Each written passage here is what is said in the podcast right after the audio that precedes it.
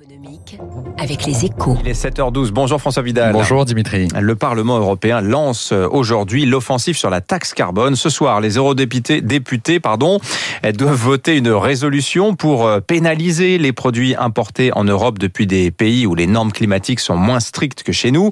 C'est une étape symbolique, François, mais assez révélatrice de l'évolution des mentalités. hein. Oui, pour s'en convaincre, il suffit de se rappeler combien cette idée née de la créativité fiscale française était méprisée par nos partenaires il n'y a pas si longtemps. Hein. C'est bien simple, personne n'en voulait.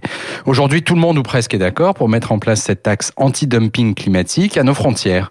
Au moins sur le principe, en tout cas, il faut dire que trois phénomènes majeurs se sont conjugués en très peu de temps pour la rendre incontournable. D'abord le Green Deal, porté par la Commission von der Leyen, qui va se traduire notamment par un durcissement des normes environnementales au sein de l'Union, et donc pourrait pénaliser les entreprises européennes si rien n'est fait.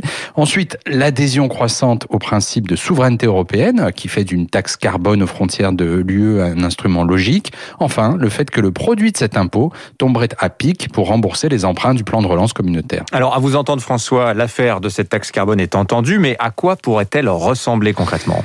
Ben, c'est là que ça se complique, hein, car pour être acceptable tout en restant efficace, cette taxe doit remplir plusieurs conditions. Il ne peut pas s'agir, par exemple, d'une forme de TVA qui viendrait renchérir les produits importés. Personne n'envisage actuellement de pénaliser les consommateurs dans le climat actuel. L'instauration d'un droit de douane supplémentaire n'est pas possible non plus. Hein. Il serait immédiatement considéré comme une mesure protectionniste par nos partenaires commerciaux et donnerait lieu à des mesures de rétorsion. C'est pourquoi la principale piste à l'étude prévoit d'imposer une forme de réciprocité aux, importateurs pour qu'ils paient des droits pollués équivalents à ceux déjà imposés aux acteurs européens. La taxe carbone ferait donc des règles environnementales européennes une forme de standard international.